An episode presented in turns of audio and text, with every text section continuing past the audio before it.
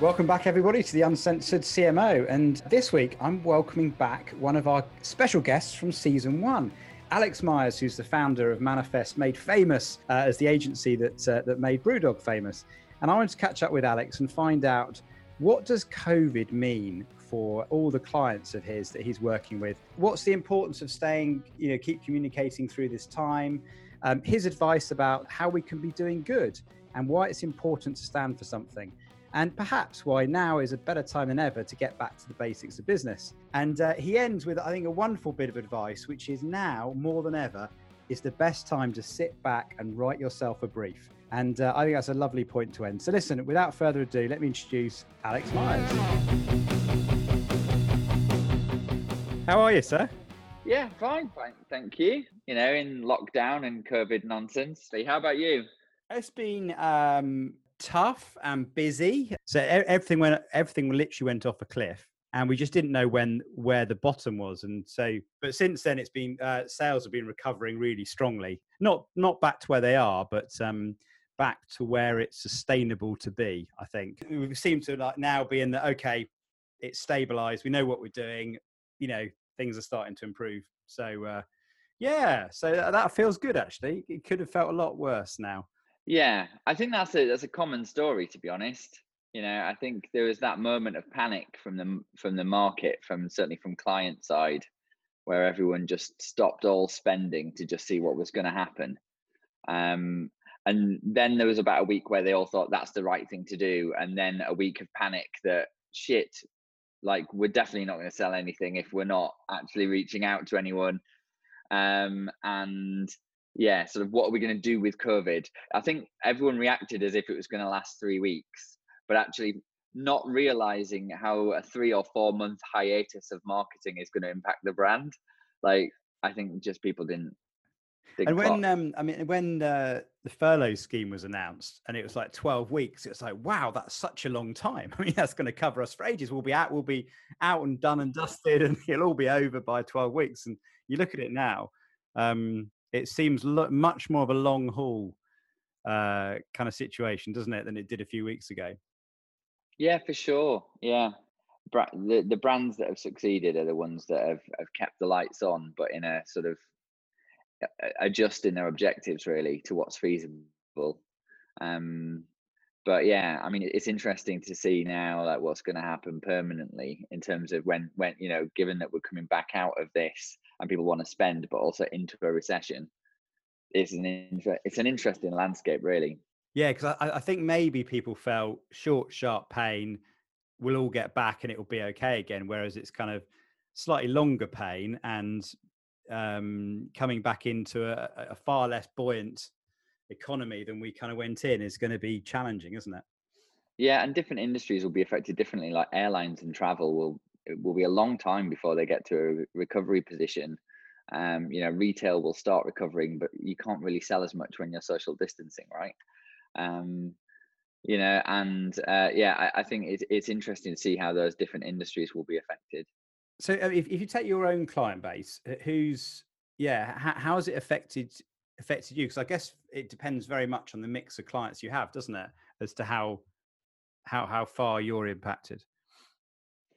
Yeah, I mean, I think we, we're quite lucky in a sense because we've got a really broad client base. So, um, as well as having you know people like Hotels.com who were massively affected, we also had uh, have Gousto and people who are a part of what I would call like a silver lining economy, um, where actually the, the the COVID crisis has probably accelerated the category progress by three years in the space of three months. Um, and anyone who's um, built a sort of digital first subscription model um, where it's about life enriching life at home i think any one of those brands is, is, is having a good time right now but obviously can't rest on their laurels. Um, and that that's been interesting to watch happen you know see the sort of polarizing impact. But then for a lot of brands that um uh, that would have been on the face of it super affected, there's also this opportunity to use the period as a digital transformation, really, and start to think um, beyond, you know, just that straight route to market. I think simplifying route to market has been a bit of a myth for people. Um, and actually, like spreading your wings and diversifying in your connection with your customer, having more direct connection with your customer is obviously, um, you know, paid dividends in this kind of crisis. But also, I think in a post-COVID world, people are more open to it, much like they're more open to flexible working or, um, you know, all of the other things that have been sort of forced upon us. Uh, I think I think it's helped brands innovate um, and see the see the need to innovate and not just sort of stay in their lane, which I think was a, a bit of a mantra previously. Yeah, that's so true, isn't it? I, I think it's worth remembering that all these big changes do also provide opportunities, don't they, for the for for people to innovate. Who who do you who, who have you um as you sort of watch from your point of view, who who have you admired in terms of response over the last? I mean, I mean, you and I were chatting about you know BrewDog sanitizer the other day, weren't we? But who who um who do you think's responded best in the last few weeks, or or who who can we learn from? Oh, that, it's a tough one because I feel like it's more um, category specific. I think um, there's been a bunch of um, of brands that have tried to reinforce their, as I said before, their importance or significance to their customers. Um, and oddly, I don't think it's necessarily the brands that have done something that's really impressed me that has been the defining characteristic of the, the past few months. I think actually it's the brands that um, have uh, have not impressed me. Um, that uh, you know, I, I, think there's an idea of embracing the opportunity of COVID that's been a real challenge, but uh, there's also people who've really embraced the risk. Um, you know, and I think those brands that have gone dark um, and decided, okay, well, now's the time to not say anything to my customers has just made it really explicit to customers that um, that their relationship is is simply one of a transaction. And if the transaction's not possible, we're not there for you. And I think it's much like with mates, isn't it? You know, you've got friend, true friends are the ones that are there in the bad times as well as the good.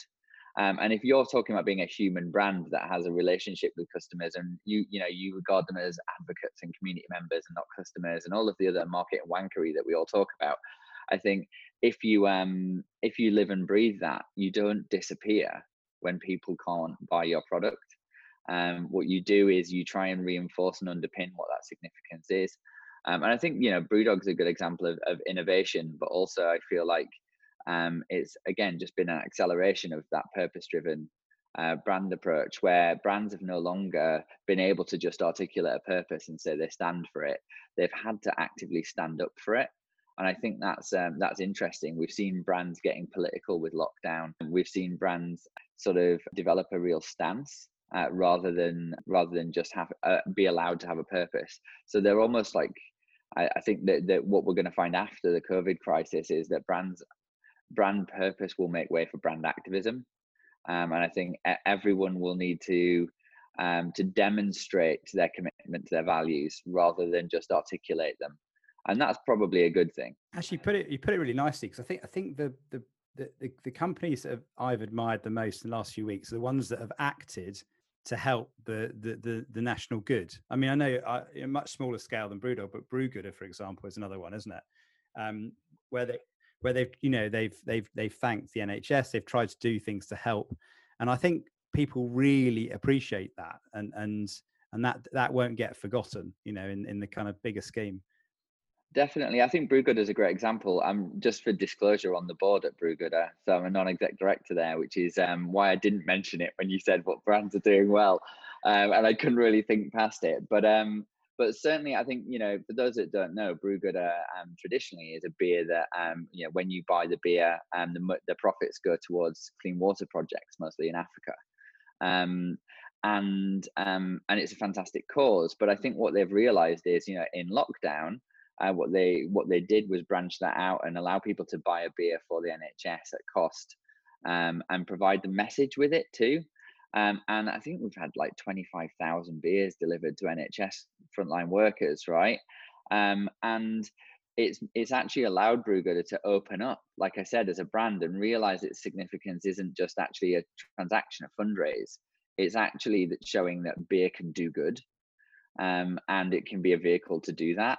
And um, you know, it's really you know they're, they're a brand where the whole crisis has broadened their horizons. It's allowed them to connect you know they've not made any money from that campaign but there's tens of thousands of people who have directly involved themselves in the Brewgooder cause.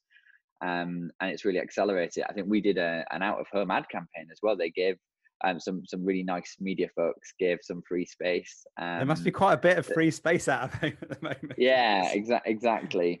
Um, but we were able to to develop ads that were just messages, genuine messages from people to the NHS frontline workers, and we are able to put those up as out of home adverts, which is great. I mean, the next stage for that is I'd love to do an ad that's just for one nurse. You know that that where just just she or he can see that ad on their work way to work. Um, so we're currently trying to work out if that if we can make that happen. But um, yeah, I mean, yeah, right. And but like I, I, think that's what I mean about being able to feel good about marketing in in this in this space as well. I think and the initial concern for brands was, you know, can we do can we do anything that's COVID related without looking like we're jumping on a bandwagon or being heartless? And I think that was probably right in that first week of shock when everyone went into lockdown. But I think you then have that natural adjustment that people make and then they're trying to return to a sense of normality and brands have a real role to play in that and i think brewgooder didn't just do some good for nhs workers it did some good for the people who felt helpless at home like they weren't helping um, and i think really that's what brewgooder does outside of the covid crisis right? It makes you feel like you can do your normal thing you know but at the same time contribute to something bigger. It's, it's a good point about creating a vehicle by which people can act as well. I mean, I remember uh, early on in the crisis when the government asked for volunteers to join the NHS, and I think the target was 250,000, and it was up at half a million within 24 hours. It's amazing, isn't it? Providing a platform whereby people feel like they're making a difference and doing something, I think is super powerful. Yeah, definitely, and I and I think that's been the interesting, um, you know, area of creativity for people has been how do we build community um, and it's odd that sort of remote working, for example, has made cultures come closer together. Um, you know, that social distancing has made you yearn social closeness more than ever before. We realize what you're missing, don't you? Yeah, exactly. And I think, you know, people have made comparisons with the um, with the Second World War um, which I think are erroneous comparisons. But something that is is interesting is um, that whenever you go through a, a, collective anguish, you come out with a collective solidarity you know and i think that that comparison can be made and i think that's something that brands are going to have to adapt to on a permanent basis. It's like if you're not there for people and providing solidarity then you know you might succeed with a price based model or whatever in the short term but realistically you're not a brand anymore. And i think that's going to be there's going to be a real stark shift and i think people talked about work washing and um, purpose fatigue and stuff before the covid crisis. I think now that stuff plus the community ethic is just going to be a, a, an interesting mixing pot really for for big brands that are going to have to adjust fast. Um, and also you know small brands that can come to the fore overnight. Like i think all of that um, democratization is accelerated a lot and especially because it's all digital. You know the media the media outlook has had to be focused on digital right? Especially um, outside of the earned space so yeah, I think um, yeah, there's there's a lot of long term significance to this, but it'll be interesting to see how it pans out. It really will. It really will. Um, I, I, lose count a little bit about where we are. Is, is it week eight, nine, ten? Not quite sure. But um, are you seeing? Uh, there seems to be some signs of recovery. Bank of England, I know, have just said that that they think we've hit the bottom and there's there's early shoots. Lockdown's been eased a little bit. Are you? What, what are you seeing in terms of your customers? Uh, as any signs that I mean, well, there is no thing as a, no, a new normal, I know, but um, are you seeing any signs that things are getting better? Yeah, I think there's there's now a bit of anxiety amongst brands of are we moving quick enough to be back to market? Um, you know, even the brands that have sort of kept the lights on marketing wise are now like shit. How do we how do we regain the momentum? Um, and there are certain brands that will have a rolling start and certain brands that have a standing start, but all of them I think are, are now addressing okay, what's our Q4 plan? Because I think we're going to have to get a year's worth of sales out of you know one and a bit quarters. it's going to um, be a bumper Christmas, yeah. It, it is, yeah, and I think it's going to be interesting that sort of land grab for media, um, land grab for attention, and um, yeah, it's the people who built the blocks, eh, build the blocks over the summer. I think that are going to be the ones that succeed. But we've started to see briefs coming back in. Uh, we've actually seen a lot of the because we we obviously offer like everything from branding through to communications the branding side of the business has flourished over the this period. I think a lot of people have taken time to now's the time to take stock, adjust, adjust our brand identity and our brand messaging. Um, we've had repackaging briefs. you know like it's that sort of time where you you're waiting for a slow period right a rainy day to be able to get your house in order and i think that's also like where people are wisely adjusting their budgets like okay we can't spend on media over this period but we can spend on foundations makes loads of sense actually. And it's also a bit of a burning platform for people where they need to reinvent themselves and they need to fix the basics sometimes you know because in good times you can get let a lot of things go. But actually what i've noticed in the last few weeks is suddenly refocusing on core business fundamentals like cash flow and are we covering our costs and is our proposition still right? And what you know what uh, what what do customers need now that they didn't need six weeks ago? Um, in that sense it's quite healthy because it feels really tangible and you can't you know you, you can't you can't lose yourself in kind of ethereal stuff you've got to, you've got to get the basics really nailed down um, and that's quite a healthy thing yeah, I mean, I think in agency land, one of the big challenges when you get bigger is you become a little bit um, complacent in that area. And I think what what happens is smaller agencies often deliver better work simply because they need to. Um, and it and you know um, I think they innovate as well because they need to and diversify because they need to. Bigger agencies, the bigger they get, often the slower they move. But it's not because it's harder to move. You know scale it doesn't it doesn't define agility at all. It's because there's less reason to. There's more um cog, cogs in the wheel that are just working. Whereas now i think what we'll have is in in the agency side anyway anyway everyone trying to behave like a small agency. And like you said understand you know income versus outgoings on a day-to-day week-to-week basis um not take anything for granted from a cash flow perspective um you know managing that resource and i think that's going to be really interesting too um, I think there'll be a lot more crea- uh, focus on creativity, which has already been happening, but people aren't looking for a safe pair of hands at the back of this. They're looking for someone who can help them latch on to what they could be. Um, and that's also cool, um, you know, in terms of a long term silver lining for us. So how how has manifest how has manifest changed in the last eight to ten weeks? And and do you think that change is going to be a permanent change or a temporary one? I think there's um, that it's it's odd. We were well equipped from an operational standpoint because we're an international business. We've been email free for like five years, so everything's on Slack. Uh, projects are managed through Asana, um, and you know times managed through Harvest. All reporting's done at a group level. Um, video conferencing standard for us, so that wasn't really a challenge. But I think what we didn't quite realize was, um, you know, how much we all loved the office and um, and I think you know we what what has changed that won't um, be permanent is that I think we'll always have an office. I think it's re- it's reaffirmed to me, but actually the concept of the office will change. I think the idea that it's a home for work, um, you know, rather than it being somewhere away from home, uh, is, is really cool. And I think you know we'll adjust that accordingly. I think you know there's definitely a concept to that. I think the the culture of the business has really helped us through it, and understanding that more explicitly and helping invest in that is good. Um, we also developed um, our internal diploma, as we call it, which is our training program. We put into um, a, an external webinar format um, to be able to give something back to the industry. Um, and uh, that's been so successful for us. We call it Incite, um, I N C I T E, rather than um, the normal way you'd suggest Insight in a marketing company. But um, but again, it's been really popular, and I think you know that's now part of our business plan. I think moving forward is how do we generate a community amongst our peers and help you know bring diverse um, mindsets into the industry with it. Um, and I think that idea of innovation, I, I think um, you know, necessity is is the mother of innovation or whatever. Quote, I'm bastardizing, but you know, the fact is we've had to keep ourselves busy developing new stuff, and I think we've learned a lot. We built a tool called Lend a Hand, um, which we allow oh, I people. saw that. Yeah, that how's that going?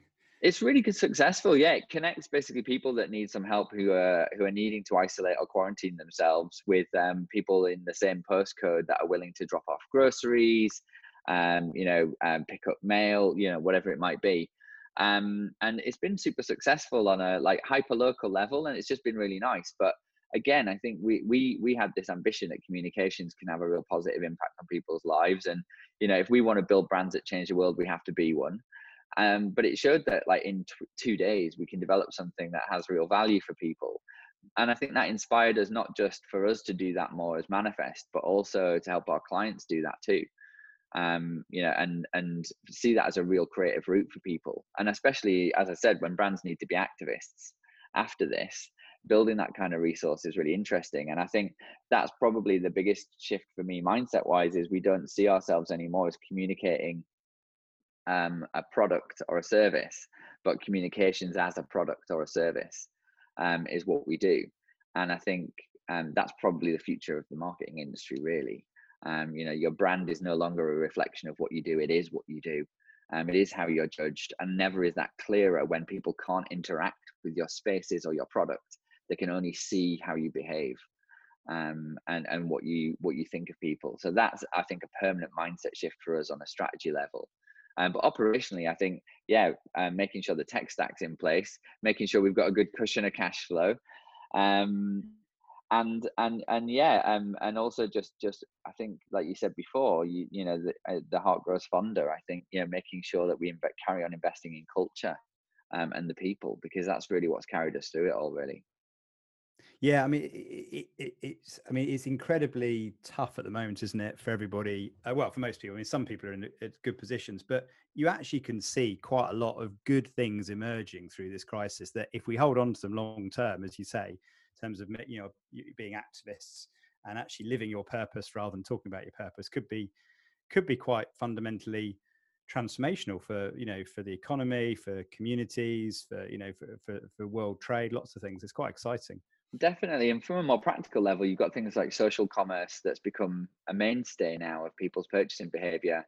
Um, not just um, you know going to Amazon for things, but subscribing to products and services. I think brands like Huel um, will be super successful, you know, coming out of the back of this, where people understand that their, you know, their diet and whatever's important, but also that convenience can be just delivered to your door. Um, I think um, you know, brands like uh, we work with Asket, which is a, a fashion brand that's 100% traceable, um, but again, online focused. And there's um, there's just an opportunity, I think, for conscious consumption to be seen as something that is a standard. You know, I think sustainability as an objective or an aspiration is something that we'll see disappear as well. I think people will see sustainability as your baseline, much more like they do in Scandinavia. Um, you know, sustainability is a four-letter word in Sweden it's like what's your what's your positive impact is what they want to know um, and i think you know we're gonna that all of that idea of conscious consumption has been accelerated because people have realized actually if we take a step back from the fast pace of life we can buy less but better um, you know we can we can focus on ourselves and our lives much more i think people have you know home improvements and um, fam- family stuff um, will flourish um, and I think also staycations, the domestic tourism market as well will will shoot through the roof in the short term, but also people have had to appreciate their local area, right? So yeah, yeah, exactly. Discover yeah new things. I think the other thing I've noticed is I think people are paying more attention to their own well-being and their family's well-being as well. And I think that might be another positive outcome is we've realised the importance of staying well, you know, mentally as well as physically and, and that's something I hope continues. Yeah, for sure. I mean, um, again, another of our clients is Heights, which is a um, a supplement for your for for brain health. Um, so not mental health, but like brain health. Like you can't possibly eat a diet that supports your your brain with all the nutrients it needs to. Um so it's again it's a subscription model but like the fact that they represent that idea of looking after your brain. So stephen fry ran a, li- a live discussion with um uh, with the founder dan um or co-founder and um and it was incredibly popular. And you know people just saying okay what is this new area of, of health and well-being? And it's not because it's a captive audience. I think it's just um uh, like you said, there's this renewed um, inward looking focus um, where actually what people think of me has not been the priority for people for a few months. And um, and that's fascinating, I think, in terms of how people how people look at their lives and look at happiness in general. I mean, from my point of view, I'm not working like fewer hours, um, but actually I'm spending much more time with my kids. Um, and I'm spending less time traveling um, but also I'm more conscious of wasted time, and that being both important and not important. You know, like um, you know, I think another brand that's really flourished in the in the crisis will be Peloton.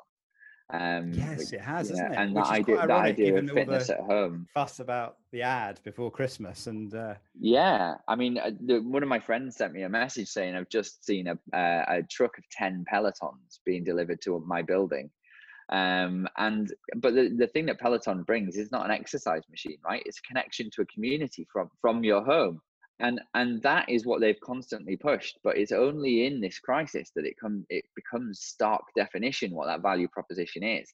And that idea that you can take an hour out of your time, even if you're working from home, to spend in a community that allows you to be present in something that's just there for you if you if you were to invent something for now that's probably what you'd invent. You know the importance of exercise the importance of community and motivation and all those things coming together.